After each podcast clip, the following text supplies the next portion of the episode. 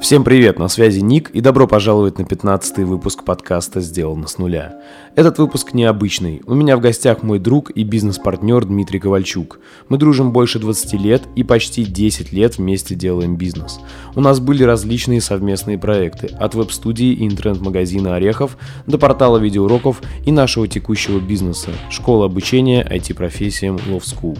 Также у Димы есть личный проект по йоге и медитации, который он практикует уже больше пятнадцати лет. Дима один из самых дисциплинированных и эффективных людей, кого я знаю, а также в нашей компании он отвечает за работу ай ти-отдела, поэтому мы поговорим про личную эффективность, о том, как руководить айтишниками и о том, как йога и медитация помогают ему во всем этом. Где бы вы ни были, устраивайтесь поудобней и наслаждайтесь подкастом. Приятного просмотра и прослушивания. Мужик, ты один из самых целеустремленных и четких людей, еще кого я знаю, дисциплинированных. Поэтому, когда я вспоминаю вообще, знаешь, человека, которого хочу привести в пример, у которого все четко, все по полочкам и запланировано, я обычно тебя привожу в пример вот, всем друзьям. И, и хотя ты всех друзей знаешь, но все равно. Вот, и, спасибо. И поэтому первый вопрос как раз будет про личную эффективность и дисциплину. То есть можешь поделиться своими инструментами, вот, что конкретно ты используешь. Может, какие-нибудь там ежедневники или еще что-то такое? Да, с удовольствием поделюсь, но э, в разные периоды времени разные использую. Одно время мне очень нравилось, э, ну, как классический планировщик, да. Я обычно сам рисую, то есть у меня просто есть блокнот и планы на неделю. Угу. Вот, потом я пошел чуть дальше и купил себе уже такой профессиональный, где, по сути, просто разворот, тетрадки, слева дни недели, справа просто пустой лист. Ну, я по-всякому экспериментирую, там, попробовал по кове делать, типа, важные дела, важные, mm-hmm. срочные, важные, квадрант, несрочные. Вот это, да, да, да. Но у меня, по сути, были два списка дел, это срочные и важные, вот такие, вот. В какое-то время перестает э, быть интересно писать именно, надоедает. Потому что все время за компом думаю, зачем я два использую инструмента, и ручку, и блокнот, и комп. Вот, потом перехожу за, полностью за комп, это Trello, я использую Trello. Вот, я пробовал разные, довольно много разных инструментов, но Trello пока что рулит, потому что это самый простой и наглядный. И там можно перетаскивать удобно.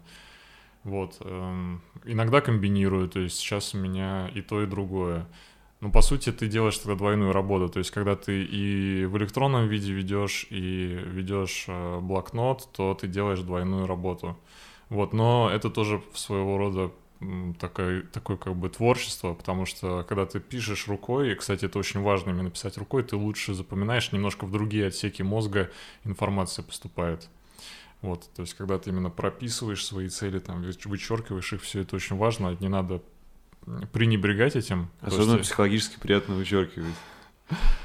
Ну да, конечно. И плюс еще очень круто вести блокноты, тоже всем рекомендую, кто задумывается о личной эффективности, потому что есть такая очень подручная, удобная ретроспектива. То есть ты можешь открыть блокнот и посмотреть, что ты делал год назад. Это бывает здорово, потому что периоды в жизни у нас очень разные. И, например, там ты можешь вспомнить, что так, прошлой, прошлой осенью там, или весной я был на подъеме, у меня все получалось, что я делал, какой был мой распорядок. Вот, и разной степени детализации я пишу. Одно время я записывал прям, во сколько я вставал. Это, опять же, для ретроспективы дело, то есть время подъема очень важный аспект, там, что я делал, там, как занимался спортом, медитацией, какие-то могу писать разные, это, это уже третий инструмент такой пошел, я его использую иногда, это табличка Excel простая, то есть это, например, Google таблица, я пишу ряд метрик, которые хочу у себя отслеживать, есть простая истина, то, зачем ты следишь, оно само собой будет улучшаться. Скорее всего, не факт, но, по крайней мере, есть такая тенденция. Например, если я слежу и записываю, сколько я каждый день занимался спортом, то, скорее всего, это будет более регулярно, чем когда я это не фиксирую. Если это, ну, какой-то новый спорт, еще не вошедший в привычку, это я постоянно пробую такие вещи всякие разные. Вот, то есть такие вот три инструмента. Получается ежедневник, Trello и третий... И Excel. Excel. Ну, Google... Как трекинг, Google как трекинг, да? Google Docs вот этот. Google, Google таблица, uh-huh. да. И там можно развивать, поставить себе на какие-нибудь челленджи, там, например, месяц следить за тем, во сколько ты встаешь, что ты ешь и так далее. Например, я, кстати, недавно разгребал свои старые Google Доки, нашел записи за две тысячи тринадцатый год, где я фиксировал, что я ел. Это было прикольно. Не то, чтобы я этим занимаюсь очень долго, например, месяц могу пофиксировать и изменить какие-то свои а, привычки в еде, которые там негативно как-то сказываются. Круто. Слушай, а mm-hmm. не пробовал какие-нибудь трекеры привычек? Знаешь, такие приложения есть дофига разных. Ну, я не сторонник приложений, потому что, как и ты про минимализм записываешь, я здесь ага. склоняюсь к минимализму. Я пробовал самые разные приложения в целом в течение жизни. Платные приложения покупал, там, трекать сон мне очень нравилось одно время. Но в целом это просто тебя больше привязывает к этим гаджетам и приложениям. Я за простоту, то есть старая добрая таблица на самом деле заменяет все. Даже Trello — это просто, по сути, я его использую очень похоже, как можно использовать Excel. Если бы не было Trello, я бы мог использовать Excel. Excel — это я образно называю Google таблицы, просто привычно, mm-hmm. чтобы все понимали. Вот. Просто перекидывая задачи из одного столбика в другой. Вот. То есть я за простоту, и меньше приложений, чем меньше, тем лучше. Самое лучшее приложение на айфоне, которое у меня есть, которое ограничивает время сидения в телефоне. Ага, тема. Слушай, а вот когда ты смотришь ретроспективу, вообще часто это происходит в плане, что ты посмотрел, и у тебя какой-то инсайт? Ничего себе. Вот, допустим, там год назад ты был на подъеме, что-то увидел и понял что-то. Внедрил опять, и опять сработало. Так когда бывает? Захочу. То есть я могу год этим вообще не заниматься, а могу открыть, засесть, посмотреть, там, посмотреть свой ежедневник, который я вел там в две тысячи семнадцатом году, когда я там сделал какой-то прорыв в чем-то, полистать, посмотреть там.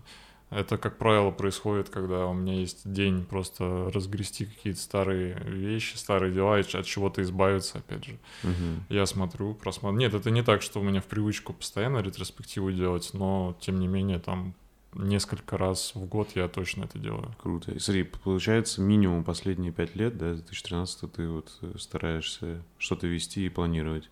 Или, может, даже С дольше? С разными... Да. периодами. У меня еще был такой момент, когда я почему-то решил, что старое это не нужно, я когда-то что-то удаляю. Особенно бывает неловкость испытываю, когда там смотрю какие-то свои записи, там, свои mm-hmm. дневники там две тысячи пятнадцатого года, поэтому часто что-то и утилизируется. Вот. Ну, в целом... Слушай, это, а это у тебя уже стопочка такая этих бумажных? Ну, типа того, да. да. Понял, окей. Слушай. Но опять же, у меня был эксперимент, я, например, два года только в электронном виде вел. Потом понял, что соскучился, и сейчас опять у меня вот блокнот с собой в рюкзаке всегда. Круто. Ты, ну, Малескина, насколько я знаю, да. ты любишь, да? Ну, это да. не имеет значения, просто, наверное, они делают лучше всех. У меня много разных, я по миру, когда путешествую, покупаю, ага. вот, но Малескины, они просто потому, что они простые и удобные форматы, приятная бумага. Круто. Слушай, и получается у тебя сейчас, вот по крайней мере на данный момент жизни, у тебя стабильно в стиле ты планируешь неделю, там вечером, допустим, воскресенье, или ты это каждый день просто с утра проснулся, запланировал день, а там будь что будет, или как? Вот насколько у тебя длительное вот это планирование, там неделя, месяц, год? Так, ты сразу много вопросов задал. Во-первых, да. как сейчас, прямо сейчас на сегодняшний момент у меня а, такое плавание в хаосе немножко. Потому что довольно непредсказуемы сейчас мои, мои ежедневные события, то есть выходные все разные. То есть когда у меня удается вот, такой, войти в некий ритм, то я это делаю, допустим, обязательно каждое воскресенье вечером я планирую неделю. Ну, это такой очевидный совет, любой, кто интересовался вот...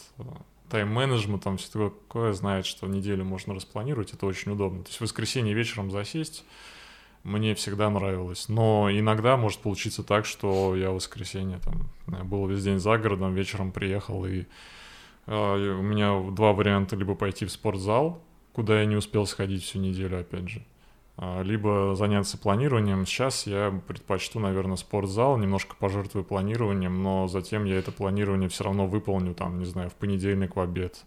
То есть получается больше чуть хаоса, но в целом привычка планировать, она имеет место быть. Угу. Ну, то есть у тебя это все стабильно, то есть не бывает такого, что ты такой вообще впадлу планировать, забил там на месяц или... Нет, да? Дело в том, видишь, что мне это нравится, я от этого удовольствие получаю. Наверное, если бы мне это не нравилось, я бы это не делал, потому угу. что, ну, то, что тебе не нравится, можешь там поделать годик-два, но так, чтобы всю жизнь нет. Вот еще я вспомнил четвертый инструмент, который мне абсолютно не нравится, как он реализован. Google календарь, я его использую. Там как что-то я вношу чисто, чтобы напоминалка была.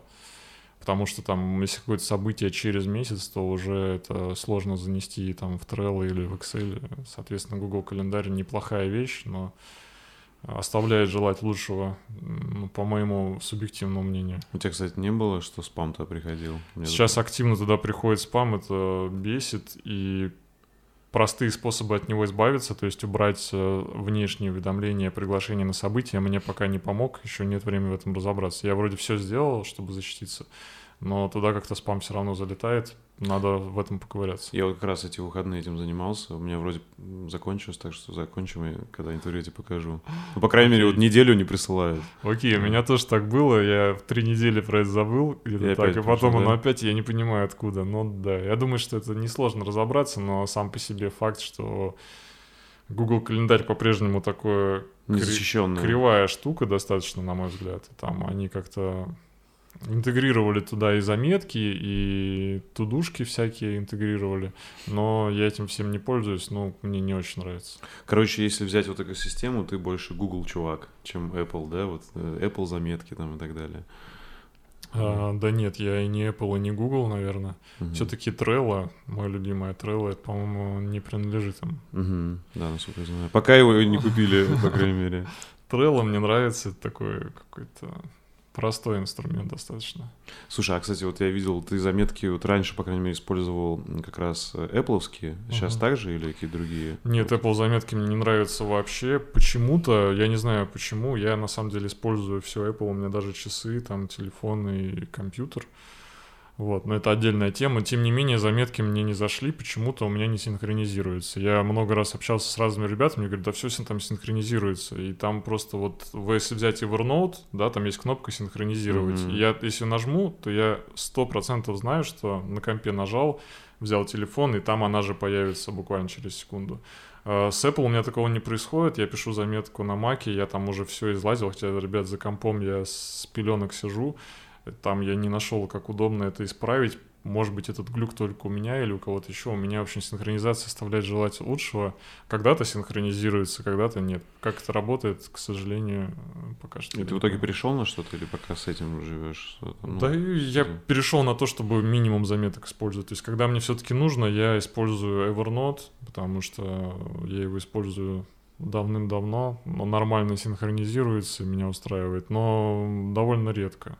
То есть угу. там, да ты уже сейчас говоришь немного не про продуктивность, а про вообще использование инструментов. Тут я, я люблю Google таблицу, потому что... Э, я люблю Google документы, потому что я могу написать там, например, какую-то заметку. Я пишу часто какие-то тексты там для там, что-то связанное с моей деятельностью, чтобы я мог ее кинуть человеку, который проверит. То есть я могу кинуть тебе там, или еще кому-то, человек прочитает, там какой-то сразу даст комментарий, замечание, это удобно. А в заметке так не сделаешь. Угу. То есть там те же Evernote заметки тоже шарятся, но как-то это сделано там оставляет желать лучшего. В целом этот Evernote инструмент я не особо рекомендую. Simple Note, который ты используешь, тоже мне как-то не особо зашел. Наверное, по заметкам нет такого, чтобы я конкретно порекомендовал. Ну, то есть пока что для тебя это Evernote и Google, да? Да. Окей. Слушай, и вот ты уже как раз упомянул минимализм. Mm-hmm. Насколько он в твоей жизни важен? Это вот ты считаешь его каким-то инструментом? Или это так, что-то на периферии? Однозначно это инструмент. Минимализм — это и... Минимализм по отношению к вещам.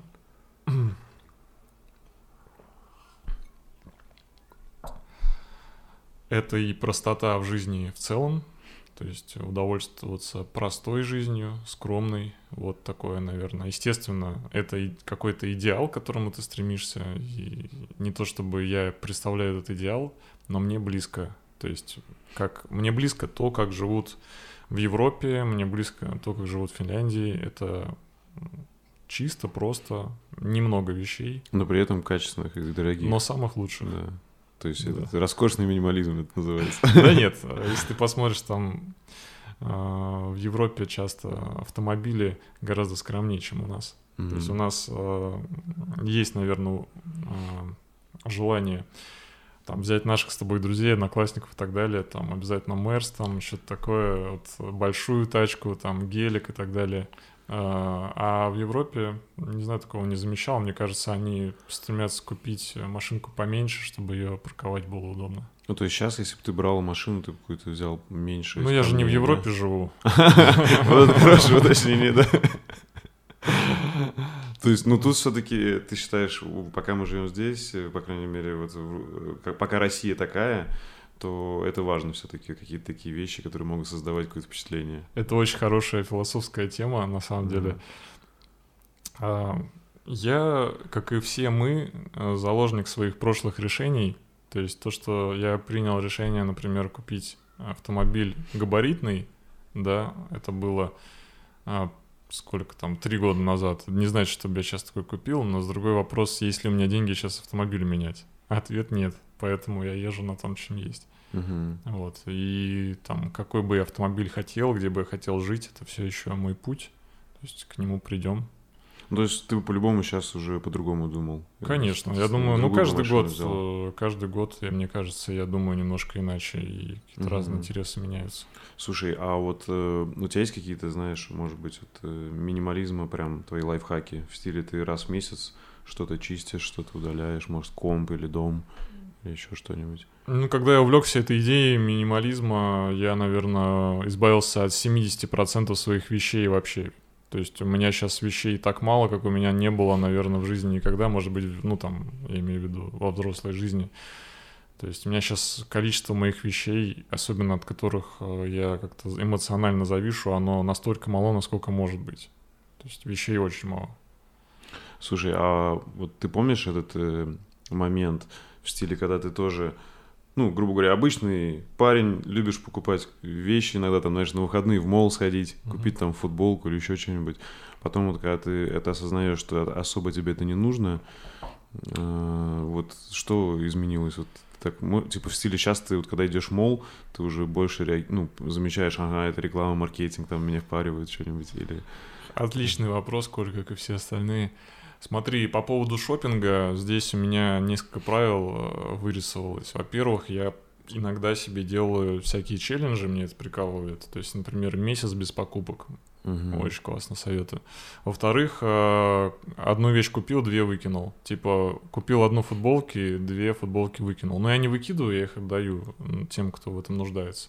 Тоже спасибо используешь или что-то другое? Я через соседей, через родных. У меня у мамы есть знакомые, которые нуждаются, и она им передает. Там, типа, парень примерно моего телосложения. Там. Ну, вот так вот как-то угу. по знакомым, по родственникам растекается. Когда-то спасибо могу отнести прям мешок, соответственно, вещей сейчас Сейчас у меня стало гораздо меньше.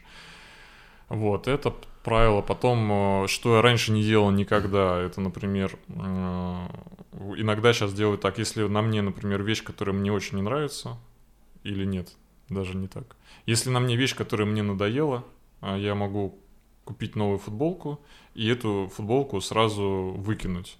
То есть я просто понимаю, что я ее не хочу никому отдавать, такое тоже бывает. Ну, или там она уже, ну, не такого вида, просто мне неприятно. Я иногда видел такую ситуацию, что там какие-то знакомые ходят в вещах, которые я отдал. Mm-hmm. Вот. Mm-hmm. И я понимаю, что э, какое-то неприятное ощущение у меня возникает. В общем, это сложная тема довольно-таки, но суть, э, очевидно, здесь смелее избавляться от старых вещей. То есть, когда ты бесконечно докупаешь новые вещи, там старые копятся даже, там, которые тебе нравятся. То есть легче отдавать вещи, угу. прощаться с ними. А с компом? У тебя тоже вот в стиле там раз в полгода или как-нибудь ты чистишь там, или раз в год? С компом другая немножко история. Мне очень важно, чтобы там все было чисто. Я чищу регулярно. То есть практически для меня это развлечение. Я, когда у меня есть время на то, чтобы расслабиться, повалять дурака, я могу там либо посмотреть что-то на YouTube, либо почитать книжку, либо почистить комп. То есть mm-hmm. для меня это развлечение. Я удаляю все безжалостно. У меня просто ничего нет. Вот фотки открываю, чищу, файлы удаляю. Ну, то есть максимальный минимализм в этом плане. Там закладки удаляю, там удаляю все, что может, но удалить все, что... Такой важный документ удалить. Все, и по работе огромное количество тоже документов копится, я залажу, удаляю их, ну а что делать? Mm-hmm. То есть э, удаление и очистки старого необходимо, я считаю, посвящать довольно много времени. У тебя это, в общем, не запланированная вещь, а вот такая, когда есть, когда есть минутка, всегда сделаю, да? У меня сейчас мало чего вообще запланировано, как-то, как вот, знаешь... В Тетрисе летят фигурки сверху, я такой, вот она полетела там уборкой, мне хочется ее сюда вставить, я вставил. Ага, все, понял. Вот. То есть стараешься больше адаптироваться под ситуацию, да? Ну, это просто по фану, сейчас у меня такой период жизни. То есть я mm-hmm. не, не хочу сказать, что есть какие-то правильные или неправильные подходы, то есть это все должно быть по фану, по... Все-таки жизнь должна быть классной, веселой, то есть если тебе интересно. Вот. Но это тоже философская тема. Ну, это круто, это философский во многом подкаст, поэтому нормально. Вторая часть вопроса, я так понял, ты спросил, как я из парня, который просто обычный все набирает, покупает, стал увлекся да. минимализмом. Это очень четкий момент тоже. Я рекомендую, наверное, всем обязательно съездить в Финляндию или такие прочие благополучные европейские страны, причем желательно на букинге снять, или даже тому, кому нет возможности поехать, посмотреть э, какие-нибудь блоги про жизнь в Европе. Соответственно, у меня был такой опыт, еще можно вспомнить, как мы с тобой ездили в Финку и жили в Хельсинки. То есть я когда увидел, что квартиры их пустые, то есть если прийти в квартиры э, наши, да, то там, скажем так, наши особенно родители, поколение родителей, да, да. поколение родителей, мы увидим, что там часто граничит с музеем. Количество вещей, то есть все-все везде заполнено. Там заглянешь на балкон, и там обязательно будет склад всего, все, что не поместилось в гараж. Вот. Ну, те же финны живут несколько иначе, меня это впечатлило. У них количество вещей абсолютно ми- минимал, то есть и просто нету. Я гулял, гуляю, когда по финским городам, у меня абсолютный восторг от того, что я вижу, что у них пустые балконы. То есть балконы пустые. И, ну, впрочем, ну и, в общем, все, что я там вижу, довольно минималистично. И потом, когда я стал эту тему изучать, узнал, как они живут. Они мало довольно покупают, как мы, гораздо меньше вещей. И то, что не нужно, они относят на барахолки, распродажи. И то есть у них вообще культура отношения к вещам абсолютно иная. Мне это понравилось. То есть мне это, я увидел прям, думаю, вау, круто, это вообще то, что мне нравится. Вот. Эта поездка в Европу сильно меня поменяла. Угу. То есть, как, короче, такое было просветление. Да, однозначно. Уже давай поговорим немножко про ай ти. Ты последние несколько лет в Love School, в нашей с тобой компании, занимался как раз ай ти-отделом. Угу. Строил его там с нуля, чтобы выстраивал все регламенты, все процессы. Угу. Можешь рассказать вот свои главные инсайты за вот это время руководством, управлением айтишниками, что ты понял? Угу. Первое и самое главное, это решают люди, команда. И если ты собрал э, так себе команду, вот, не очень эффективную, э, или где ребята, ну, с маленьким скиллом, то это всегда будет все тормозить. То есть э, дальше все остальное в значительно меньшей степени влияет. Так что команда, команда, еще раз команда. Вот, когда удалось наконец-то сформировать, ну, команду такой эффективности, которая мне не снилась раньше, то есть то, что мы сделали за год, этот последний, сопоставимо с тем, что мы делали за три года до этого, по моим личным оценкам. Просто благодаря тому, что пришли сильные люди в команду. Поэтому, что касается ай ти, тут есть такая... Есть... такое мнение, что типа один хороший программист, он может сделать все то, что сделает пять средненьких. Это ага. чистая правда. Не во всех отраслях, я думаю, так, но в ай ти это точно справедливо. Слушай, а вот что-то в менеджменте, может, у тебя еще изменилось? Грубо говоря, раньше, допустим, э, ну, я тоже что-то добавлю, что у нас реально изменился состав ай ти-отдела там, mm-hmm. на сто процентов почти mm-hmm. ну, за эти несколько лет. А, то есть, может быть, к примеру, если вернуться раньше, два года назад, когда было не так эффективно, там было, к примеру, пять ребят не очень, и ты пытался из них что-то выжить, там, знаешь, mm-hmm. старался, корпел, типа, а ну-ка, там, нервничал, и каждого пытался вдохновлять, как-то растить. А сейчас, к примеру, э, там ты говоришь, ну ладно, окей, ты, знаешь, не нервничаешь никак, делаешь, что хочешь, и просто уволен, и, знаешь, и следующего нашел. Как, как сейчас это выглядит? А, слушай, с увольнением, начнем с конца, до сих пор очень сложно, и, естественно, я понимаю, что кому-то из ребят а, такой формат работы, как у нас, не подходит, я уже это понимаю, но расставаться всегда тяжело, особенно если ребята классные, ну, я имею в виду, если ребята... такие, что уже получилось сдружиться, скажем mm-hmm. так. Вот. Ну, будем увольнять, что делаешь. Вот. А что касается работы, менеджмента, то я здесь использую несложный подход. У нас команда небольшая, то есть у нас три фронтенщика, бэкенщик, дизайнер и админ. Вот. Такая команда не очень большая на самом деле. Если учесть, что один, один из фронтов еще он так нам помогает э, на полставки. Вот. Здесь э, не очень работают всякие подходы типа э, там досок всяких и так далее. Как Канбанов, мне показалось. Типа, да. да. Э, мы это пробовали несколько раз внедрять, но я просто пришел к тому, что есть набор задач. У каждого, каждый член команды укомплектован задачами на больше, чем год вперед.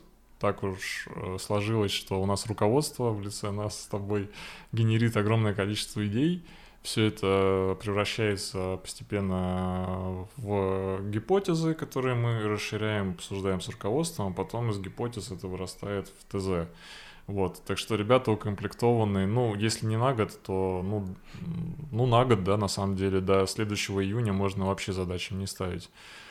Вот, соответственно, каждый укомплектован задачами, эти задачи уже так, так мною раздроблены, ну, ТЗ в основном пишу я, чтобы они были не столь огромными. Я не пишу там, сделайте геймификацию для нашего продукта, я пишу конкретно вот так, так, вот это сделать, там, вот это дизайнер, там, дальше так, то все. Собственно, задачи есть. Ребята пишут в понедельник план, что они сделают за неделю. Я эти планы смотрю, вношу в них коррективы, то есть говорю, что так, эту задачу не надо. Ну, естественно, у задачи с разный приоритет. Вот эту задачу сделай в первую очередь, эту не надо, эту поменяем на эту. Ребята работают неделю. Соответственно, в конце недели я смотрю их отчет. Они пишут, какая задача, сколько времени заняла, там, какая готова, какая не готова, там, и так далее. Все это анализирую, если возникают вопросы. Они иногда возникают, я пишу, так, что ты делал здесь? Иногда, естественно, вычисляются какие-то косяки, типа там человек на самом деле не работал. У нас удаленщики, и это не редкость на самом деле.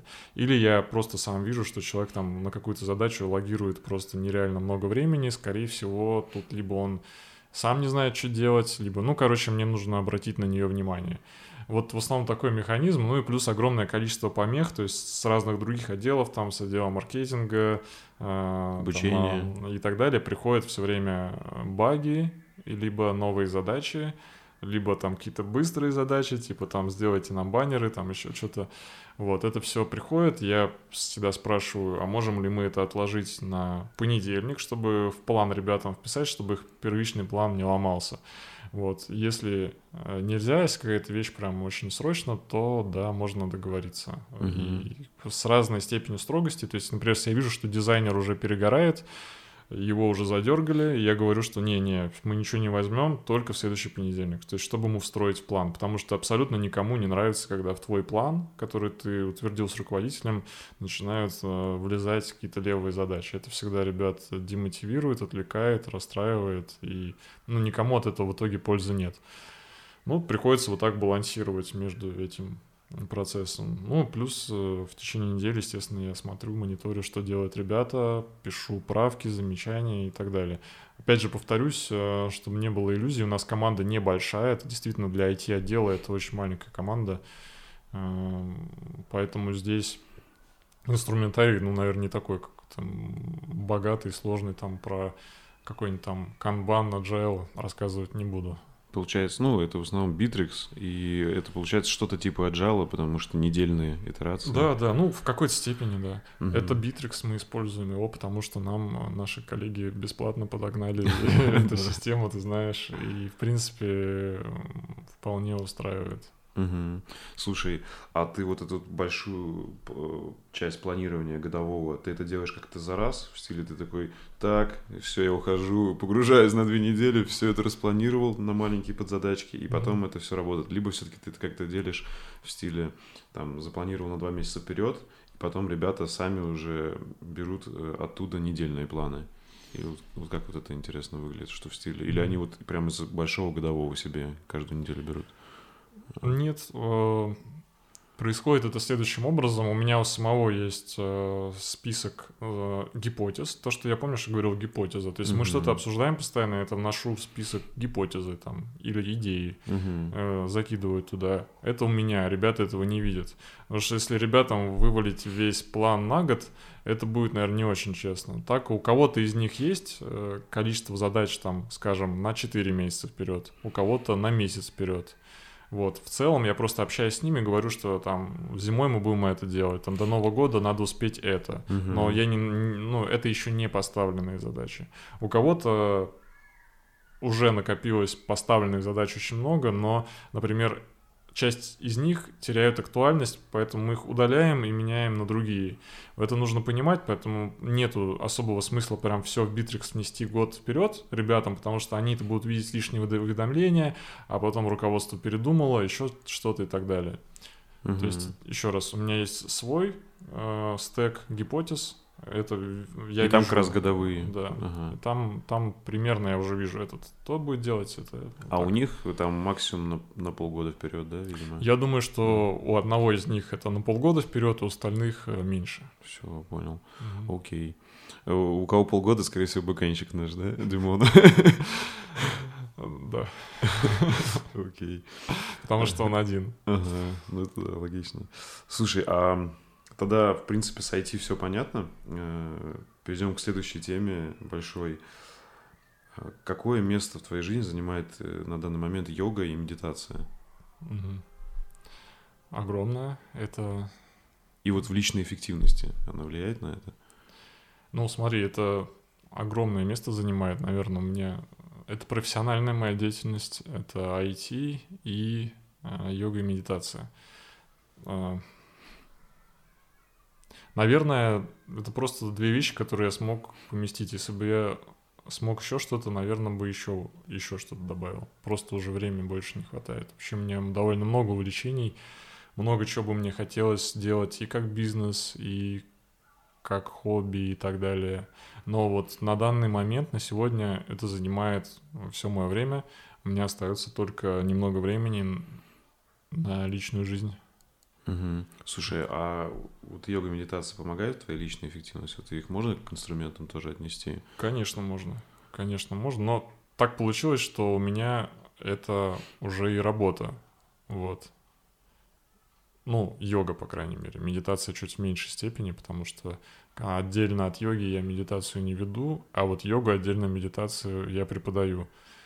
Поэтому медитация — это, наверное, то, что недавно появилось. Я понял, что есть э, потребность у людей. Вот. Ну, я анализировал себя, в чем я э, имею хорошую квалификацию. Соответственно, там, с четырнадцати лет я практикую и потратил на это колоссальное количество времени. Я никогда не думал, что это может стать также и какой-то, возможно, моей деятельностью ремесленнической, или как это сказать.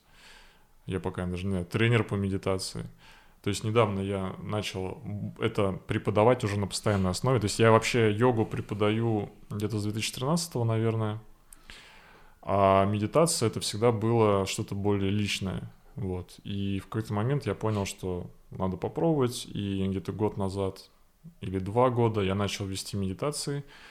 И это вызвало большой интерес у людей, которые тогда у меня занимались. И вот сейчас я попробовал также в онлайн это делать. Это делаю сейчас бесплатно. Вот. И это гигантский интерес по сравнению с йогой. Видимо, йогой перенасыщен рынок уже. А медитации В меньшей степени, скорее почти нет. То есть сейчас даже, например, если ты меня спросишь, что почитать по медитации, я тебе не подскажу. Что, куда сходить помедитировать, тоже не подскажу, потому что везде есть у меня свои вопросы. Я увидел, что здесь реально вопрос на самом деле довольно большой, и это, наверное, тот момент, когда можно свое видение представить. Ну, что я начал делать. Угу. Слушай, а вот если вернуться к личной эффективности, то можешь сказать конкретно, как тебе помогает то и другое? Вот, да, давай, конечно. Ну, йога — это, понятное дело, спорт, без него никуда. Угу. То есть просто поддержание организма в хорошей форме. Это как физи- физическая культура, короче. Да, это физкультура. физкультура. Угу. Вот, но им... Пардон. Тебе надо отбивку такую да, сделать, да, знаешь, да, звуки прикольные. Просто можно сделать отбивку, как ты наливаешь чай, знаешь, на три секунды или на два. Ага. И там следующий вопрос. Именно такой, знаешь, где такая струя неровная. Буль-буль-буль-буль-буль.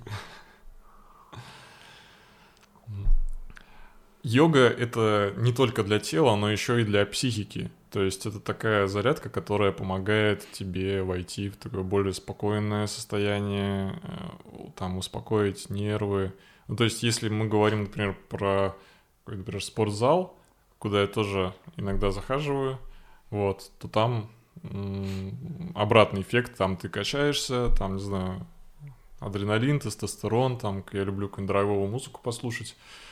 И там совершенно один эффект. Вот у йоги он абсолютно другой. То есть там в йоге ты наоборот, ты успокаиваешься, больше так вот погружаешься в себя, там наблюдаешь свое тело, там более внимательно. Ну, то есть в какой-то степени это расслабление и психики. Вот, да, отпускание. То есть здесь там тебе надо собраться и психика, и физически, то тут наоборот расслабиться, да? Ну, не совсем. Угу. Не совсем так, просто другой вид напряжения. То есть психика здесь тоже напрягается, если можно так выразиться. Не знаю, я не психотерапевт, но, как я понимаю, то есть здесь статическая нагрузка, например, длится, там, ты принимаешь различные позы, и, и ты в них находишься там пять секунд и следишь за дыханием, дышишь, следишь. При этом ты напряжен, и есть такие позы, от которых я могу просто вот мокрым за минуту стать. При этом именно ты сейчас говоришь не про йогу, а про медитацию, да? Про йогу. А, про йогу, да. Про йогу. В медитации про... обычно одна поза.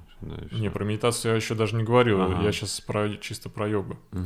Вот, соответственно, в йоге ты принимаешь разные позы, и в них ты фиксируешь. Ну, например, ты стоишь и выпрямил ногу перед собой. И тяни ее вверх. Да, но если тяжело. Ты попробуешь, ты поймешь, что, ну, ко мне походят ребята йогой заниматься, и которые и качки, и боксеры, и вообще разные. Они, я вижу, они потом покрываются.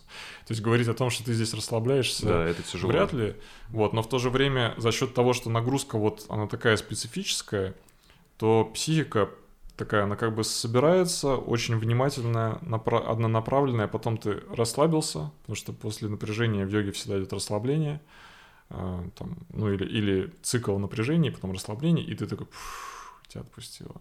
Uh-huh. Вот там, и, и тянешься дальше, тянешься, можно тянуться и расслабляться. И вот, вот за счет вот таких вот комбинаций напряжений и расслаблений, плюс определенная музыка или отсутствие ее, или тишина, допустим, и концентрация на дыхании, концентрация взгляда в одну точку, все это вместе создает такой специфический набор ощущений, эффектов на тело, и получается, ты после йоги можешь выйти, ну, отдохнувшим. То есть, если сравнить мои ощущения выхода из спортзала, я, как правило, ну, привык работать там до а, потери сознания, что mm-hmm. называется, да. То есть, прям я выхожу, и часто я такой, ну, мне уже надо поесть и отдохнуть, восстановиться. После йоги, как правило, наоборот. То есть после йоги я выхожу, и из меня просто фонтан энергии, мне хочется что-то делать. Ну, это специфика моего организма, естественно, вряд ли, что у всех так же будет. Есть кто остается в шавасане и все, отдыхать продолжает? Я думаю, есть те, кто из-за спортзала выходит, и они готовы к следующему спортзалу. А-а-а. То есть это все чисто специфично и своеобразно. Опять же, йогу я бы не стал рекомендовать всем. То есть кому-то йога, кому-то скачалка, кому-то плавание, кому-то бег, или как мне, я вот все это люблю, что перечислил, просто в большей или меньшей степени занимаюсь. Угу. Плюс, ну смотри, вот все равно йогу, насколько я знаю, ты во многом практиковал как здоровье спины и позвоночника. Это до сих пор так? Или... Нет, это да? давно немножко изменилось. Я пришел в йогу с проблемами, скажем так, в спине, в шее, в копчике. То есть у меня какое-то накопилось количество. То есть проблем с опорно-двигательным у меня было много с детства. Вот. И колени, ну чего у меня только не было. Плоскостопие, в общем, целый набор. И я разным занимался, там, лечебной физкультурой, и там, и по-всякому там меня пробовали лечить. Но когда я пришел в йогу, я прям почувствовал, что это прям вау вообще. Просто что-то фантастическое для меня. Не помню, может, я начал где-то в шестнадцать-семнадцать лет, вот в таком возрасте. И за два года я начал заниматься каждый день по минимум полчаса, полчаса или час. Я занимался дома, тогда йога-центров еще не было, да и у меня не было денег на них. То есть, ну, как было, один-два йога-центра в Питере, а сейчас они на каждом углу. Но тогда это было еще такое, на это нужны деньги, у меня их не было. Я нашел там всего три видеоурока в интернете, я нашел очень хороший видеоурок, спасибо этому человеку. Мне... было в целом понятно, что делать, потому что я занимался ЛФК уже на тот момент. ЛФК — это близко лечебная физкультура. Вот, я быстро понял, что от меня требуется, начал делать, и я помню, вот два года, и у меня прошли все проблемы со спиной. То есть и дальше теперь, и по сей день, то есть прошло уже, там, не знаю, лет пятнадцать, и по сей день, если я занимаюсь йогой, у меня проблем со спиной и опорно-двигательным нет. Бывает, но если ты делаешь перерывы, да? Да, если я сейчас делаю перерыв там на неделю или две, то я почувствую, что у меня опять заболит поясница. Ну, потому что тело, извините, оно не молодеет, тело в любом случае стареет. Вот, и там все эти дегенеративные процессы в хрящах, в тканях, все это, естественно, происходит и будет продолжаться. Потому что постепенно тело, оно будет умирать, это факт. Угу. Вот. Йога для меня — это просто возможность чувствовать себя молодо. Даже вот мне сейчас тридцать лет, я себя чувствую прекрасно в теле. Мышцы, позвоночник, все супер. Я себя не чувствовал таким здоровым, когда мне было там тринадцать лет, чтобы угу. ты понимал. Вот. То есть это все равно такая постоянная работа, поддержка, грубо говоря. Это не то, что ты там сделал, да, какого-то результата достиг, расслабился. Такого это вообще нет. Мне да. кажется, ни в чем такого нет. Угу. Окей. С йогой-то понятно, это прям реально инструмент. И тут эффективность тоже супер логична. Грубо говоря, пока тебе ничего не болит, то у тебя есть энергия и время на все остальное. Угу. Вот. А с медитацией как? Ну, есть... медитация — это способ, опять же, успокоиться, потому что постоянно какие-то приходят вещи, там какие-то новости неприятные. Ну, по работе у нас, ты сам знаешь, бывает там все, все на свете. Вот. И вообще в целом за день, любой день я переживаю довольно много психической нагрузки, и ее надо как-то скидывать. Я, кстати, сейчас все чаще слышу такую гипотезу от разных людей. Я не знаю, может быть, это кто-то сказал, все повторяют, что типа, когда ты становишься старше тридцати лет, то тебе не хватает просто сна, чтобы восстановиться. Mm-hmm. Вот такая тема. Я думаю, что это правда. То есть чуть я ощущаю нечто подобное. То есть раньше хватало сна, сейчас нужно что-то еще. То есть чаще бывать там на природе и так далее. Медитация — это способ побывать, скажем так, на природе, не выходя из дома. То есть я могу погулять по лесу, это будет просто вау. Это лучше mm-hmm. любой медитации. Вот. Но если у меня такой возможности нет, и эффект нужно получить сейчас, я могу побыть наедине с собой, закрыть глаза и получить, благодаря техникам дыхания, направление внимания, то есть получить такое успокоение. Во-вторых, медитация — это, конечно же, инструмент тренировки концентрации внимания, что очень важно. То есть ты же все время над какой-то задачей работаешь, чтобы научиться на ней быть сосредоточенным. Mm-hmm. А, нужно это как-то тренировать. Ну, здесь разные существуют а, мнения, там, и у, у науки современной, помогает это или нет.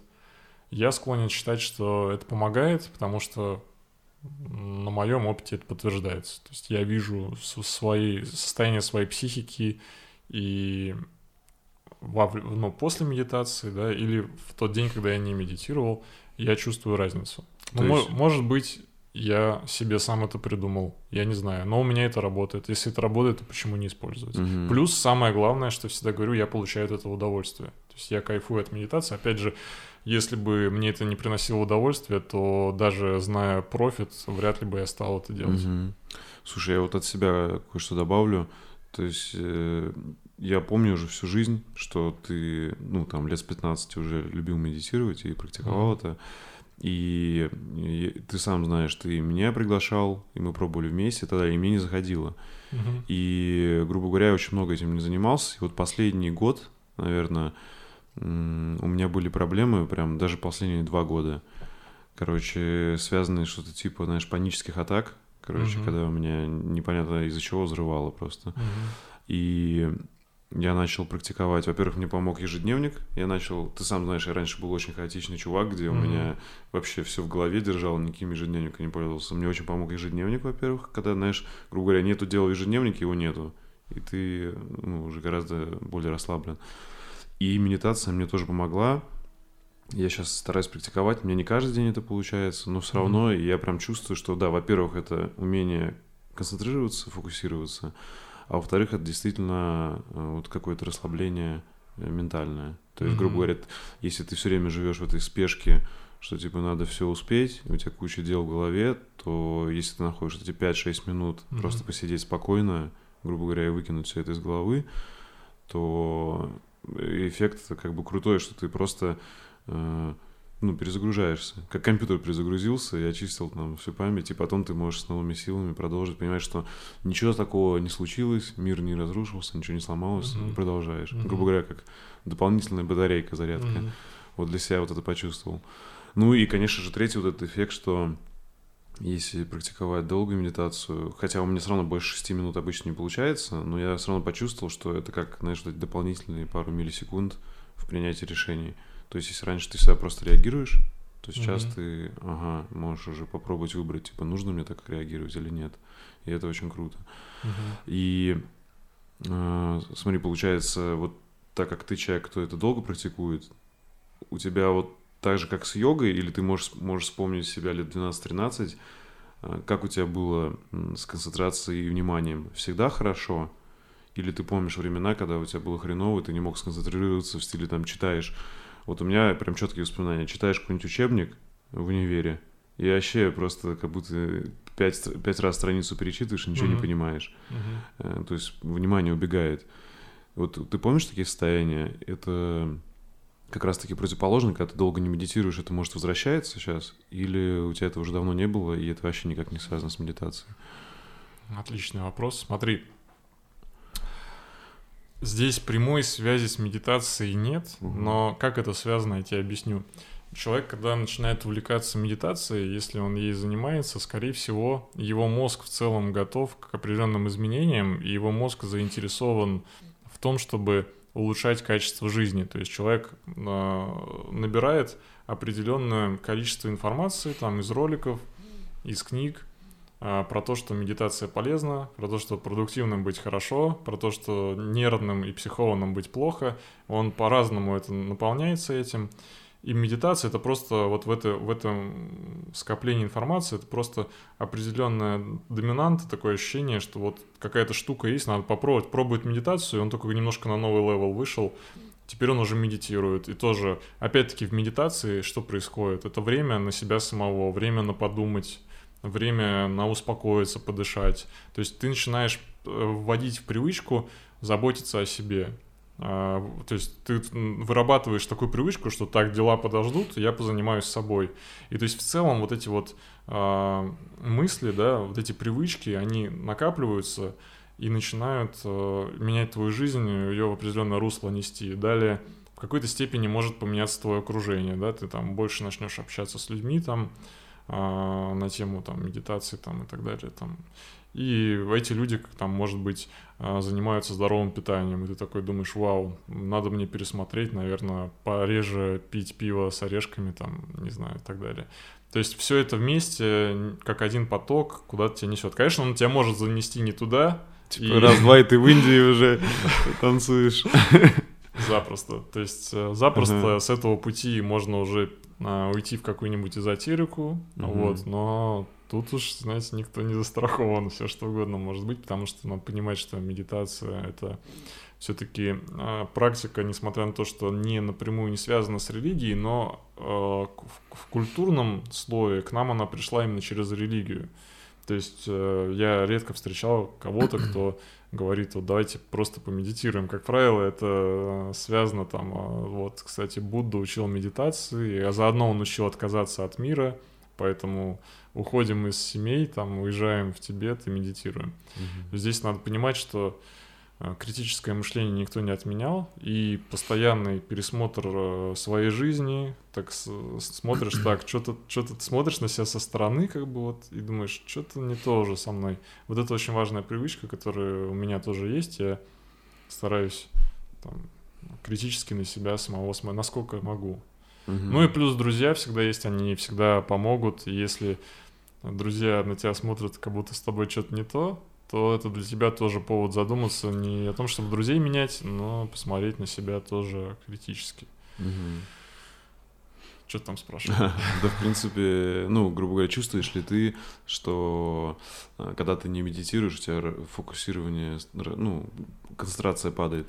Да, поэтому просто ты медитируешь, и тут уже сложно сказать, это именно благодаря медитации или в целом, потому что ты в более экологичную жизнь входишь. То есть раньше, если... Ну, я в школе учился на отлично в основном, у меня такое по физре четыре было, остальное пятерки. По крайней мере, я так помню. Вот, и я часто мог слушать музыку и делать уроки, и было ок. Но в какой-то момент я подумал, что, наверное, это не очень правильно, потому что, ну, я слушаю какой-нибудь там тяжелый рок и так далее. И медитируя, потом я вхожу в это состояние, включаю музыку и чувствую, что что-то не то. То есть мне уже так неприятно. Я уже убираю медитацию. Или там я делал уроки за телеком, я убираю телек. И, естественно, вот это вот желание побольше быть в какой-то в спокойном состоянии, да, в сконцентрированном, оно приходит, оно из медитации начинает транслироваться на разные отрасли твоей жизни, и когда ты уже сел делать уроки, ты уже и без телека, и без музыки, и естественным образом ты концентрируешься. Вопрос, это связано с медитацией, с тем, что ты сегодня помедитировал? Вряд ли, но это связано с тем, что ты в целом ввел в привычку в жизнь медитировать и уделять время себе. Угу, круто, и это, кстати, на минимализм очень хорошо ложится, как раз таки, угу. типа не распыляться, не делать три дела одновременно, а одно, но как бы сконцентрировано. Да. Вот. Круто. То есть, смотри, ты рассматриваешь вариант, вот самое интересное, что у тебя уже есть опыт реального бизнеса, mm-hmm. вот, э, наша история, и ты знаешь все плюсы и минусы этого, да, то есть там как это, что, грубо говоря, иногда бизнес это не всегда так круто, что могут люди там по найму даже больше получать, но и, и плюсы все огромные бизнеса тоже знаешь. И вот сейчас вот эта история с йогой, ты все-таки видишь ее как раз, что это может стать таким бизнесом серьезным, там, грубо говоря, в, только в йоге, Mm-hmm. как в ай ти, или все-таки ты, уже зная все плюсы и минусы предыдущего опыта, не стал бы из этого делать огромный бизнес, а вот, допустим, что-то типа вот больше как самозанятость и вот такой блогинг, грубо говоря, личности, mm-hmm. и ну, вот как ты сказал, что сейчас это получается как тренер, mm-hmm. но, грубо говоря, это не какая-то индустрия, где у тебя там еще куча тренеров. Вот ты к чему больше склоняешь сейчас? Хороший вопрос. Я не считаю себя бизнесменом как человека. То есть, скорее, я просто делаю то, что мне нравится. У меня есть какой-то задел предпринимателя, точно. Вот. Но в целом на протяжении жизни просто делал, что мне нравится. С тем, кто мне нравится. То, что не нравилось мне, я довольно быстро бросал. Вот, и уже, уже поток жизни, он сам как бы меня приводил э, в какие-то ситуации. То mm-hmm. есть мне нравилось в ай ти э, разработкой заниматься, да, и потом просто поток жизни нас с тобой э, в такое русло увел, что в какой-то момент разработкой мы перестали заниматься, начали делиться знаниями, потому что поняли, что это прям наше, нам нравится этот процесс. Опять же, нам нравится этот процесс, мы им занимаемся, просто делаем свое дело. Мы не думали, по крайней мере, я не могу сказать, что я прям ждал, когда я там стану каким-то бизнесменом, просто буду э, заниматься, там, не знаю, стратегическим управлением, написанием планов на год и не буду вообще трогать продукт. Я никогда не думал, что такое может быть. Но сейчас потихонечку к этому идет. То есть, опять-таки, это мне, жизнь меня об этом не спрашивала. И у меня не было нигде в целях это прописано, прям вот четко отойти от э, ведения вебинаров и начать заниматься там, не знаю, э, раз, развивать ай ти-отдел. То есть все по ситуации как-то, что-то возникает, жизнь предлагает какой-то, мне кажется, набор вариантов, и ты из этих вариантов э, двигаешься туда, где тебе интуитивно больше по кайфу. Uh-huh. Вот. И с йогой похожая история. Я здесь, конечно, анализировал, э, сколько можно здесь заработать, какие есть перспективы. Мы с Женей, с моим э, наставником и другом открыли свой йога-центр, который до сих пор существует.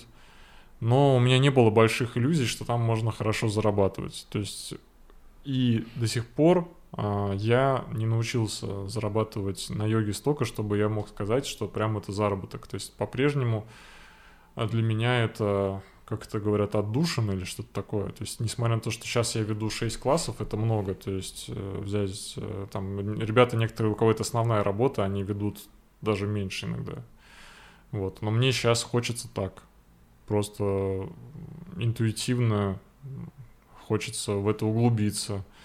А что там будет дальше, я не знаю. Но как бизнес, когда ты что-то превращаешь в бизнес, это у меня всегда ассоциируется с бессонными ночами, с отсутствием общения с друзьями, с измотанностью, с перегоранием и так далее. Именно так произошло, опять же, когда мы открыли йога-студию.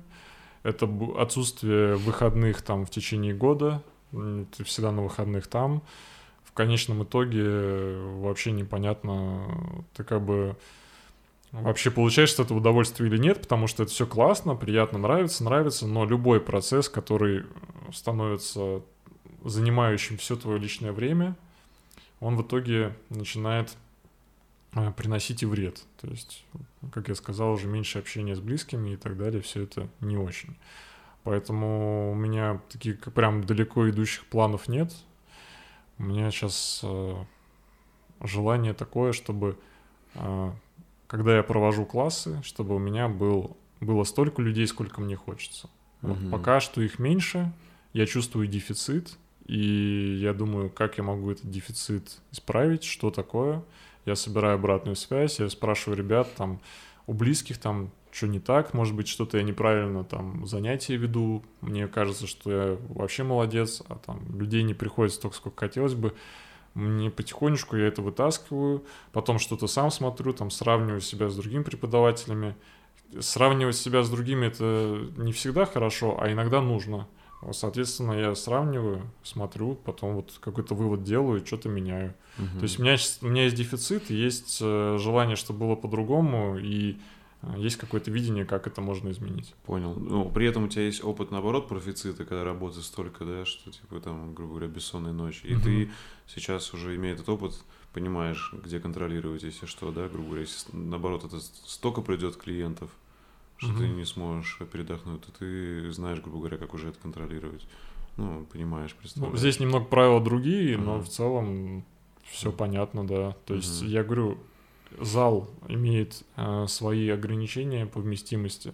Вот. То есть, когда ко мне будут приходить люди, будет полный зал, э, мне будет приятней. Это не потому, что просто там какое-то тщеславие или что-то. То есть, у меня уровень преподавания уже такой, что мне хочется больше нагрузки. Это знаешь, mm-hmm. как ты приходишь в спортзал, ты думаешь, сейчас позанимаюсь там от души, а тебе дали там штангу с десятью килограммами, и ты такой вроде уже и наприседался, но ты понимаешь, что у тебя потенциал поднять больше.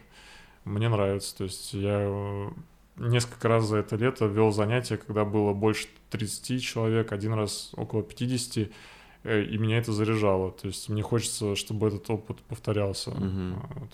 Слушай, а тебе больше нравится вживую все-таки, да, или вот ты рассматриваешь вариант, что вот начать развивать свой YouTube-канал больше, допустим, туда внимания, чем вживую? Ну, то есть какие-то видеотренировки? Нет, Коль, я хочу вживую. Да, вживую именно. Я снимаю шляпу перед тобой, что ты там продолжаешь ютубить, фигачить, это круто. Но я немного устал от компа, и для меня возможность живого, то есть... У меня по планам что? Это йога-класс, это мы ретрит сейчас с Женей в октябре делаем. Мы хочу ретрит в Индию uh-huh. э, зимой сделать. для меня вот это в приоритете, то есть живой контакт с людьми, потому что онлайна мне уже хватило, угу. вот. Я понимаю, что онлайн это перспективно, это больше людей могут заинтересоваться, но для меня это все-таки больше как возможность какой-то популяризации, просто возможность творческой реализации, но моя именно цель, которая на первом месте стоит, это достаточно учеников, которые смогут прийти ко мне и позаниматься у меня, получить пользу, опять вживую. же, да, mm-hmm. вживую. Окей. Okay. Uh, смотри, ты пришел в йогу и медитацию благодаря интересу к религии, вот, к буддизму конкретно, mm-hmm. да, вот ты это начал, оттуда узнал впервые. Сейчас для тебя йога и медитация — это именно как физкультура, физкультура ума и тела, или все-таки какие-то религиозные практики тоже? Вот именно для тебя, как сейчас? На данный момент у меня задача стоит такая, я вижу в этом какую-то свою миссию, максимально отделить эти два понятия. Вот. Но это не значит, что мне, я что-то имею против религии. Я считаю, что это очень классно. Просто другой вопрос, что я увидел потребность людей в неких практиках, которые помогут им качественно проводить время, успокаиваться, да, там, тренировать внимание. И для меня это медитация и йога. Но другой вопрос, что э, учиться этим дисциплинам можно в культурном слое именно в религии, то есть в некой школе, там, буддийская школа там, там, и так далее, прочие школы. Вот. В этом я вижу определенную... Э, сложность для входа у людей, то есть не все хотят погружаться в религиозный аспект. Вот, и в этом я вижу свою в какой-то степени миссию. Но в то же время мне нравится эстетика религии, то есть в какой-то степени, да, и, например, в йоге есть какие-то элементы, например, там мы делаем не просто зарядку, а приветствие солнцу. Угу. И, с одной стороны, это что-то такое на уровне уже эзотерики, а с другой стороны, это просто классно, классный процесс, который можно прочувствовать. И если в это время ты там, будешь там, заниматься на улице, увидишь солнце, и как-то ты попытаешься вот какую-то связь с природой почувствовать, мне кажется, это будет неплохо. То есть не mm-hmm. то, что ты кланяешься солнцу, как будто это там бог там, или что-то такое. Mm-hmm. Хотя это тоже есть в религии. Но опять-таки я сейчас говорю о том, что я увидел свою цель в том, чтобы больше с людьми поделиться так, чтобы их это не пугало. Угу. Не чтобы они как раз могли увидеть, что вот это именно можно... Чтобы это можно было воспринимать как раз-таки как физкультуру ума и тела, говоря, да? Да, но чтобы в то же время не уйти в другую крайность, чтобы это не стало просто механической зарядкой, и какой-то бессмыслицей. То есть, угу. чтобы все-таки некий смысл, некая душевность Востока сохранилась. Вот это вот, у них, это, у них есть это а, больше единение с природой, там, а, с солнцем, с воздухом и так далее. Я думаю, что ну, в нашей культуре это когда-то тоже было. Просто у нас это полностью утеряно, на мой взгляд. А на Востоке, в Индии, а, в Тибете, в Непале и так далее, там это все это хранится. И вот, как говорил Оша, мне видится будущее как некий симбиоз. Все-таки, чтобы мы не потеряли э, что-то вот такое более тонкое, э, ну, душевное, что ли, да. Угу. И в то же время, чтобы мы пользовались э, всеми благами цивилизации.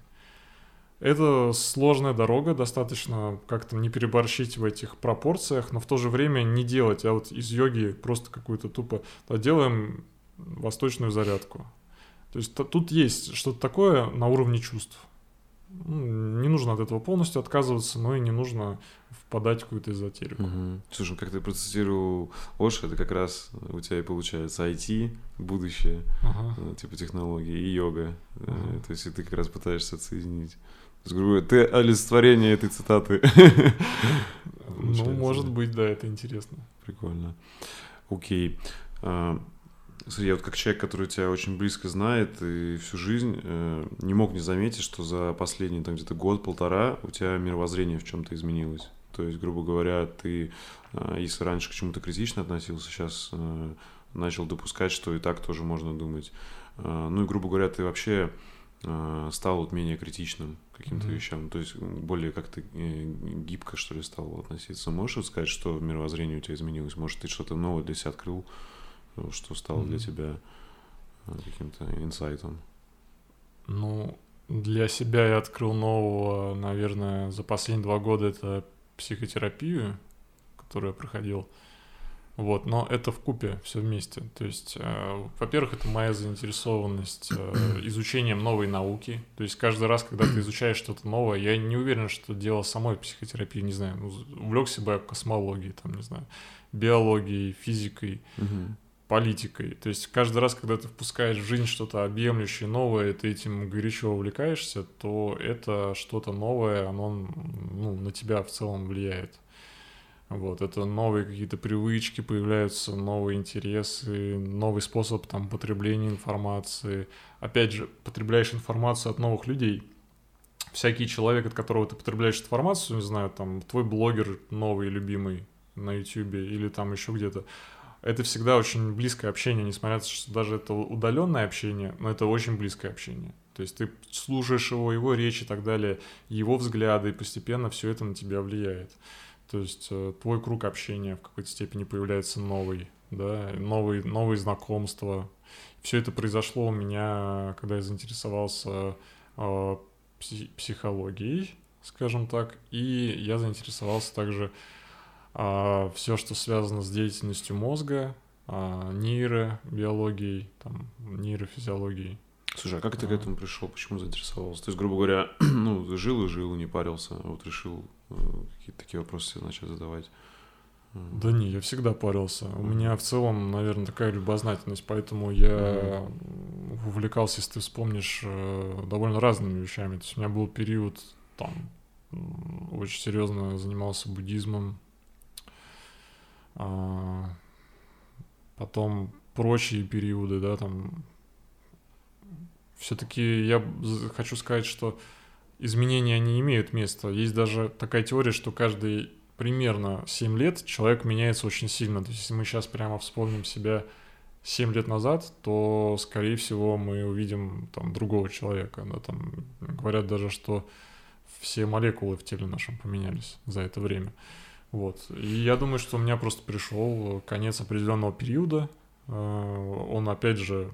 плюс-минус семь лет, может быть, это я просто вижу совпадение там, где их нет, но вот факт, что определенный период жизни подошел к завершению и начался некий новый период. Mm-hmm. Новые увлечения, новые какие-то... Просто, знаешь, ты чем-то одним занимаешься, опять же, вот мы там занимались... передачу на YouTube вели с тобой. Занимаемся, занимаемся, все прет, прет, прет, а потом все равно все приходит к закату. То есть люди, которые одним и тем же занимаются всю жизнь, это просто удивительно. То есть я не знаю, как это.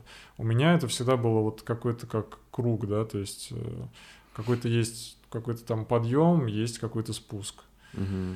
Здесь также, то есть я чувствую, что в этом направлении, в котором я развивался, я... ну, не развиваюсь уже. И мне нужно что-то новое. И в этот момент ты открываешься каким-то новым знаниям, новым интересам. А ну, мне очень интересно, как работает мозг. Mm-hmm. Мне кажется, что вопрос мышления в целом, он важен, очень важен. И, естественно, здесь на тебя влияют какие-то встречи, знакомства, которые могут быть там фатальными вообще для тебя в твоей жизни. Mm-hmm. Вот, какие-то новые, новые люди... Все это сначала кажется, что просто что-то мимолетное. Там, например, у меня было знакомство с философом, писателем, который был политзаключенный, трижды приговорен к смертной казни. Вот, мы с ним общались довольно близко. Он уже на закате своей жизни, то есть ему больше восемьдесят лет. Он, он и... сейчас жив еще, да? Нет, он умер. Это... Вот, в прошлом году как раз были похорона. Угу. Вот, мы с ним общались и в какой-то степени даже дружили. То есть мы с ним общались где-то четыре года. Вот, и он мне передал очень много интересной информации. То есть он был философом, писателем, он политзаключенный, там у него довольно много трудов интересных, интересного общения за всю его жизнь, интересный опыт он мне успел передать. И тоже он много говорил о том, о искусстве мыслить, что такое мышление и так далее, и потом и так далее. Ну, это все поначалу было просто каким-то небольшим увлечением, и потом просто определенное количество информации у тебя в голове как-то само собой усваивается, и, и у тебя появляется стимул понять еще больше, и хоп, ты где-то цепляешься, еще больше погружаешься и так далее. Угу. Слушай, ну вот изначальные вопросы, которые ты себе задавал, ты нашел ответы вот в психологии или ну, еще ищешь пока? Там, допустим, с которыми ты решил рассмотреть именно их, да? Допустим, можно было там пробовать их найти в религии или еще где-нибудь там, может быть, в эзотерике или философии, да? Mm. Ну вот в психологии получилось что-то найти или... Или пока еще понимаешь, что там типа начало пути, не знаю. У меня есть просто какое-то больш... любопытство большое, это самое главное. Угу. Но конкретно сформированных ответов, да, там э, главные ответы в жи... главные вопросы в жизни — это кто я, э, что мне делать и так далее. Угу. Вот, это вопросы такие, типа, у них нет ответа как такового. Поэтому они тебя просто могут вести всю жизнь, но говорить о том, что ты где-то найдешь на них ответ, ну, ты, тебе его дадут, но ты никогда не сможешь его принять. То есть я могу только, наверное, ну, не знаю, правильно сказать, позавидовать, но есть люди, которые пришли в какую-то религию и там полностью обрели себя. Они там получили, соответственно, все ответы и все. То есть они живут, кайфуют вообще. Я вот часто смотрю там на представителей некоторых религий и вижу, насколько они в этом гармоничны и прекрасны. Угу. То есть они просто потрясающие. И они, когда злятся, прекрасно, и когда шутят, прекрасно. Например, ладно, скажем, я считаю, очень многие мусульмане такие. То есть я на них смотрю, очень просто на них смотришь, просто кайф. Вот, даже когда они там злятся и ругаются, очень естественно как-то. Вот. Ну, видно, что у них есть ответы все, да. Mm-hmm. Я к такому числу не принадлежу. Я, наверное, один из тех людей, которые вот с вопросами, как философы, они с вопросами шли всю жизнь, и так они ни на что не ответили. Я знаю только, что ничего не знаю. Вот. Но многие не знают даже этого. Это продолжение uh-huh. цитаты. Соответственно, вот я к таким больше отношусь, к философам. Просто ищу, смотрю, любопытство. Самое главное, чтобы всегда оставалось любопытство, критическое мышление. Тогда будет жить, наверное, не скучно. Uh-huh. Слушай, а ты себя сейчас больше вот к светскому человеку относишь? То есть там человеку науки или все-таки больше духовному? Вот. Или ты и то, и то тебе интересно? Там и наука, и духовная жизнь. Мне и то, и то интересно. Угу. Ты вот не думаешь, что... Вот смотри, кстати, грубо говоря, вот мы уже здесь засняли, помимо тебя, еще там где-то человек десять было, и каждый второй, ну, вообще открыто говорил, психотерапевт, ну, он ходит к нему, пользуется и так далее. То есть сейчас это норма. Угу. Вот ты не думаешь, что, может быть... Сейчас как раз такой период, что если, ну, как психотерапевт заменил в чем-то, знаешь, там, смотря какой религии, там, пастырь, мулла или там мудрый, э, не знаю, там, тибетский монах, ага. э, там, учитель. То есть, грубо говоря, психотерапевт заменил вот эти понятия, и люди, как бы, грубо говоря, ну, просто сменили. Ну, тут религия была классическая, а тут, допустим, гуманистическая, где люди уже верят не в Бога, а в человека, но все равно... также идут, и все равно, то есть потребность никуда не ушла, грубо говоря, общаться с каким-то человеком, которому ты доверяешь, и он бы тебе какие-то рекомендации со стороны давал, да? Понимаешь, да, чем я? Как mm-hmm. думаешь, не задумывался об этом, что, может, это вот... Я так об этом не задумывался, ага. но почему нет? Прикольная аналогия, мне нравится. Я думаю, в чем-то она есть.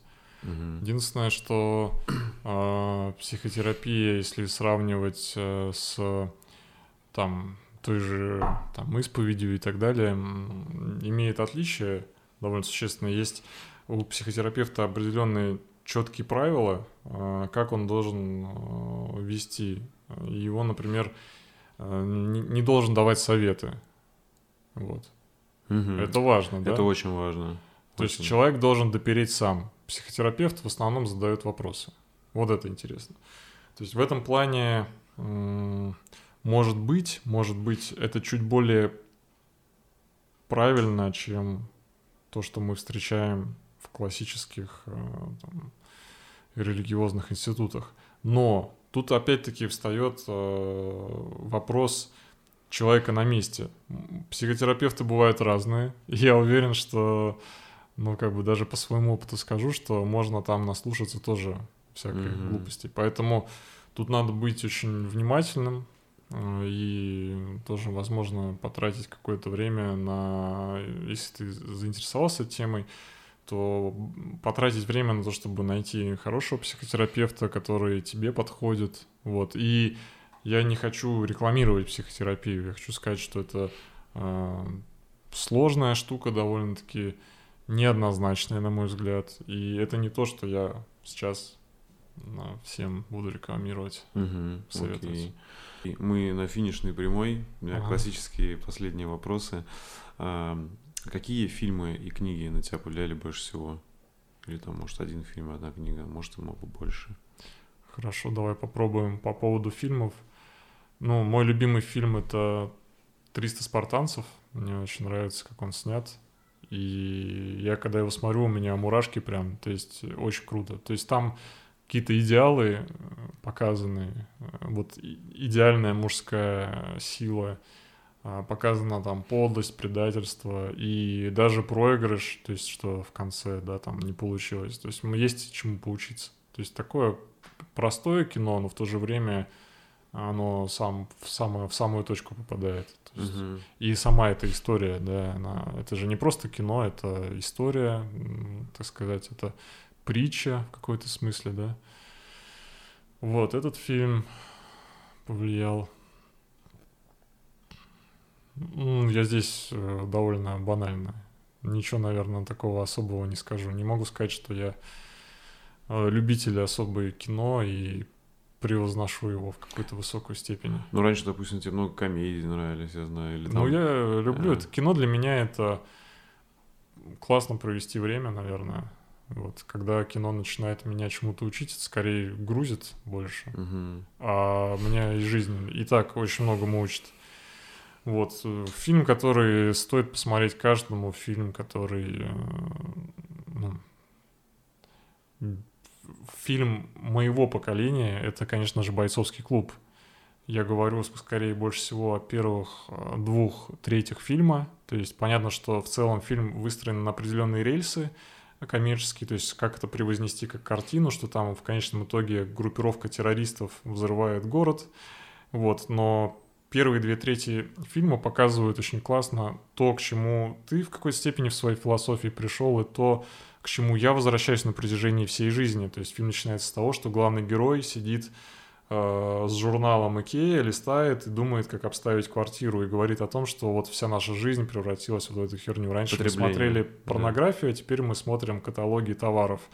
И он понимает, что это не, неправильно, неестественная какая-то жизнь, что-то в этом есть такое искусственное, и его способ э, вернуться э, к каким-то первым истокам, природе и так далее, является, во-первых, это, как ни странно, психотерапия, о которой мы много раз с тобой сегодня говорили, а второе — это драки, то есть это возвращение в нечто животное.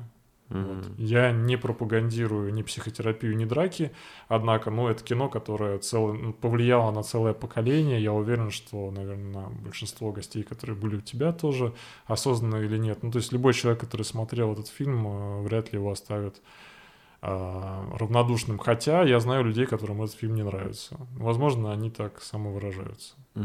Слушай, кино просто невероятно крутое, плюс там мои любимые актеры играют, поэтому тут просто попадание в яблочко. Согласен, фильм топовый. Угу. Слушай, а вот, допустим, Плаксу ты раньше любил с Джонни Деппом, сейчас уже нет? Или... Типа, это как? Ну, я... с детства осталось? Я думаю, что это входит в топ пять. Просто э, кино Плакса повлияло на меня больше с культурной точки зрения. То есть э, вряд ли там найдутся какие-то глубокие мысли. Это точно. Кино Плакса — это столкновение двух миров. Это хорошие ребята и плохие ребята. Они всегда есть. И там, я думаю, сейчас в школе тоже есть. Есть там... ботаники и хулиганы и так далее. То есть... И при этом там показывают, что иногда те и другие меняются местами. Вот что интересно там в этом фильме. То есть иногда плохой может быть хорошим, а хороший плохим. Да, это тоже происходит. Ну и это просто показывает, наверное, вот молодежь, общество, да, и, конечно же, мне этот фильм очень понравился, привлек мое внимание к главному герою и к рок-музыке, и к культуре. Естественно, это влияет все сильнейшим образом, потому что я, не знаю, сейчас похолодает, я достану кожанку и буду ходить как главный герой этого фильма. И, естественно, не отрицаю, что сильнейшее впечатление и влияние на мою жизнь оказало это кино. Угу. Да, иногда даже страшно, как фильмы, музыка и, вот, и какие-то вот такие культурные аспекты оказывают на нашу жизнь влияние, и это не искоренить ничем. То есть я понимаю даже, что это мне уже не очень близко, но на уровне подсознания эти желания вылазят, и некоторым желаниям легче сказать «да», чем как-то бороться с ними. Угу. Окей. А книги какие? Книги. Посоветую книгу, которую я сейчас прям читаю. «Люди, которые играют в игры». Берн. Угу. Просто обалденная книга. Она... космическая, крутая. Расскажу немножко о ней. Я ее начинал читать пару раз и забрасывал. Но в ней изложены сценарии классических игр, которые происходят у нас постоянно.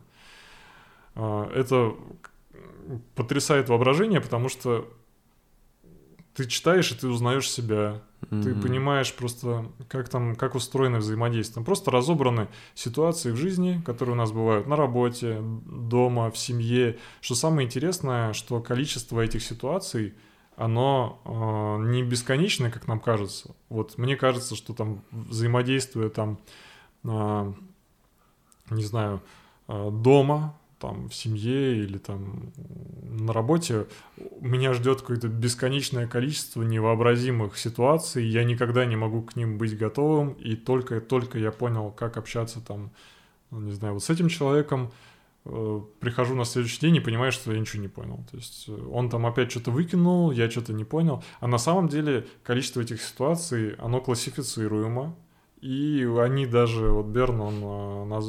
дал конкретные названия этим играм, mm-hmm. так называемым, разобрал их, какую выгоду какая сторона получает, в какой роли ты здесь выступаешь. Это очень интересно, мне было бы классно пообщаться про эту книгу с тобой и с любым человеком, который нас слушает, обсудить, потому что я еще ее читаю сам, мне нравится, мне много к ней вопросов, кое-что мне там непонятно, подача, наверное, могла бы быть и лучше, но в то же время вот эта книга, про которую я в ближайшее время, наверное, буду э, мучить знакомых своих, рассказывать, Круто. Типа, читал ли ты ее или нет. Я не слышал, так что ее точно теперь положу в закладки. Крутяк. Mm-hmm. Окей, а какой-то, можешь вспомнить, что тут прям повлияло на тебя, знаешь, может, из прошлого какая-то книга или вообще, знаешь, что типа вот ты, что это, знаешь, как-то, типа, грубо говоря, почитал и жизнь изменилась. Было что-то такое? Кроме Оши. Почему кроме Оши? Может, и Оши, да. Сейчас. Оши мы примерно в одно время читали, я помню, в универе. Слушай, книга, которая абсолютно точно повлияла на меня и на всю мою жизнь, если, если вопрос так ставить, то это «Карнеги». Я его прочитал, наверное, в очень юном возрасте, там, может быть, в пятнадцать лет. И информация, которую я там получил, она была мне немного не к месту, но я был очень любознателен и читал книги просто взахлёб. И это была книга, которую я прочитал, там, три книги в одной, такой классика у него. Как там, заводить как друзей. Как заводить друзей. Как перестать беспокоиться? Да, что-то такое. Сейчас уже... ага. Я ее не перечитывал никогда, я прочитал ее в детстве, но она оказала на меня реально здоровое влияние, потому что э, вещи, которые описаны там, я использую по сей день. Приведу пример. Там-то mm. есть такая история, типа, пускай это будет, может быть, не, ну, далеко от дословного пересказа, чтобы понимал, ну, то есть пятнадцать лет назад я ее читал. Итак, ситуация такая. Ты нахулиганил, сделал какую-то плох, плохую вещь там в парке, там, допустим. Я уже не помню, что там можно плохое сделать, но можно догадаться. Идет милиционер, и он все, там, он злой, там, сейчас будет тебя ругать, все.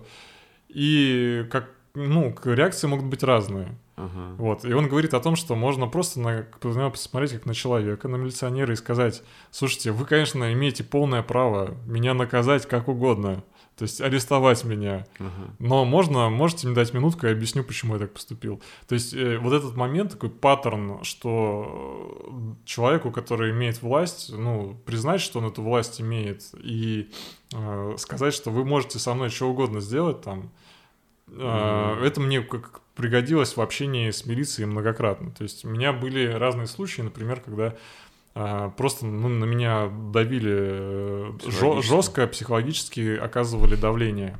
А, у меня были довольно жесткие истории, связанные с милицией и с ДПСниками. И когда я пробовал по-разному с ними общаться, и они начинают давить, я говорю: я все понимаю, вы милиция, вообще все, что угодно можете сделать. Типа, я это все понимаю, тут даже не буду спорить, но... И, и дальше «но», и я ну, предлагаю договориться. И тогда они вот. начинают слушать уже. А, да? Нормально, да. Круто. То есть, ну, когда, когда я пробовал там и начинать спорить с ними, и бычить, особенно, работает, да. особенно там, ну, какие-то такие вещи. И просто, чтобы, чтобы я хотел сказать, что ну, тебе может это быть очевидно, но не факт, что это всем очевидно, да. Mm-hmm. То есть люди разные паттерны поведения включают. У Карнеги он довольно широко описал а, общение с людьми, то есть как вообще, то есть иногда просто непонятно, как с людьми общаться, вообще mm-hmm. не понимаешь. Нас этому нигде не учат. Я считаю, что вот по Карнеги можно было бы э, общую суть какую-то в школе, даже какие-то предметы вести и людям объяснять, как общаться, потому что я не знал, как, как можно вот просто подойти, там, с кем-то заговорить там, и так mm-hmm. далее. Согласен. Он об этом рассказывает. Круто, да. Поэтому, то есть, и все там пытаются уже свои способы искать, где эту информацию добыть. Кто-то да. Карнеги, там, кто-то пикап, не знаю, там, кто-то еще что-то. То есть, я вот, допустим, пикап изучал ага. там, в детстве. Насколько есть... я знаю, ага. Карнеги — это, ну, одна из таких, вот в этом классе литературы, он первооткрыватель, если не ошибаюсь. Просто все, что я читал mm-hmm. позже по этим темам, часто там упоминают Карнеги и говорят, что вот, то, что говорил Карнеги, уже не работает, это, mm-hmm. типа, старая какая-то школа. Я такой думал, ну окей, будем слушать вас. Вот. Но на самом деле со времен Карнеги я абсолютно ничего нового не услышал вот, в области вот общения с людьми. Отчень, это отношений человеческих. Да. Ну вот именно. Одно, человеческих отношений, да. все правильно. Да. Слушай, согласен, книга крутая. Mm-hmm. Да, я ее тоже, помню, читал. Не помню когда, но читал. Наверное, не все три, а одну какую-то. Окей. Что чаще всего можно услышать в твоих наушниках или колонках? Это там какие-то конкретная музыка, исполнители, или это подкасты, mm-hmm. аудиокниги? Ну, что касается музыки, я думаю, у нас у всех она делится на два типа. Ту, которую мы ставим друзьям, ага. и ту, которую слушаем сами. Ту, которую слушаем сами, лучше и не говорить, да? А ту, которую ставим друзьям. Ну, мне нравится музыка, наверное, которая одного из твоих предыдущих гостей «Чилл». Хорошие uh-huh. подборки Артема. Спокойной музыки, электронной музыки, вот такое. Вот. В частности, какой-то поп-музыки. Нормально, все, что в тачку поставишь, и тебе будет классно ехать. Вот. Мне очень нравится слушать на YouTube. То есть сейчас YouTube Premium. Это для меня стало, наверное, такой вехой, когда все остальное стало особо бессмысленно. Там есть и музыка. Ну, музыку я слушаю на Apple Music, просто у меня такая привычка. Uh-huh. Но в целом есть на YouTube, когда премиум подписываешься, там есть и музыка, какая хочешь. Есть и лекции, и подкасты, и там есть все. То есть для меня это полностью покрывает абсолютно все мои потребности. Угу. У меня есть там что послушать. Вот опять а... же, пока к тебе ехал, я слушал «Люди Про». Круто. А можешь еще вот назвать пару любимых каналов? Вот понятно уже «Люди Про». Может, еще какие-то есть вообще вот широко? Ну, мне очень нравится то, что делает Артемий Лебедев. Хотя тоже к нему масса вопросов, но то, как он это делает сейчас, это довольно прикольно. Угу. Мне кажется, что он... Это вот это новое его. Да, то, да, то, что он, он вошел на эту волну, и угу. он делает прикольно и интересно.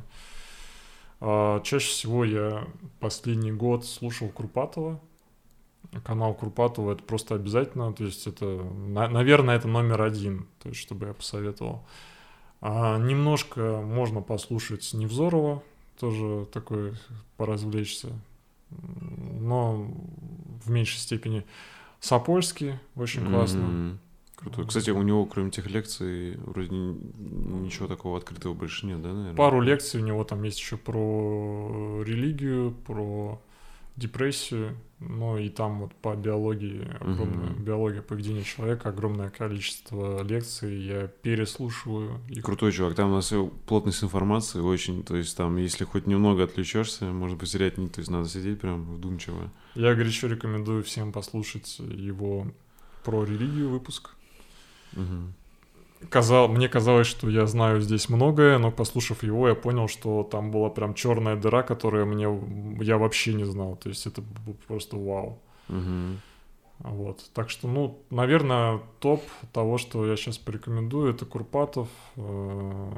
Чисто хоро- очень качественный образовательный контент.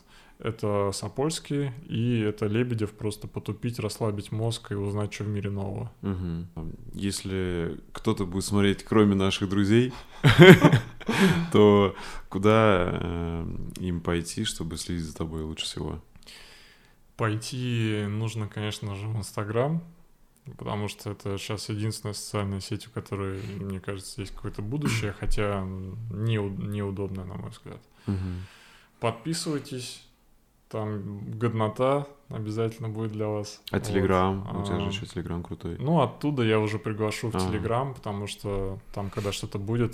То есть я сейчас провожу бесплатное обучение по медитации и по йоге тоже. То есть, угу. есть желание большое делиться с людьми, и есть много творческих задумок, идей, которые я там реализую.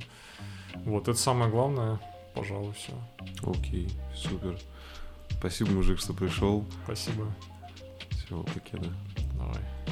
Друзья, на этом все на эту неделю. Спасибо вам за внимание. Вы можете подписаться на этот подкаст на любом удобном для вас ресурсе. YouTube, iTunes, SoundCloud, ВК-подкасты и Яндекс.Музыка. Если вы хотите поддержать проект, то вы сильно поможете, если оставите отзыв в комментариях, поставите оценку на iTunes и поделитесь этим выпуском с друзьями.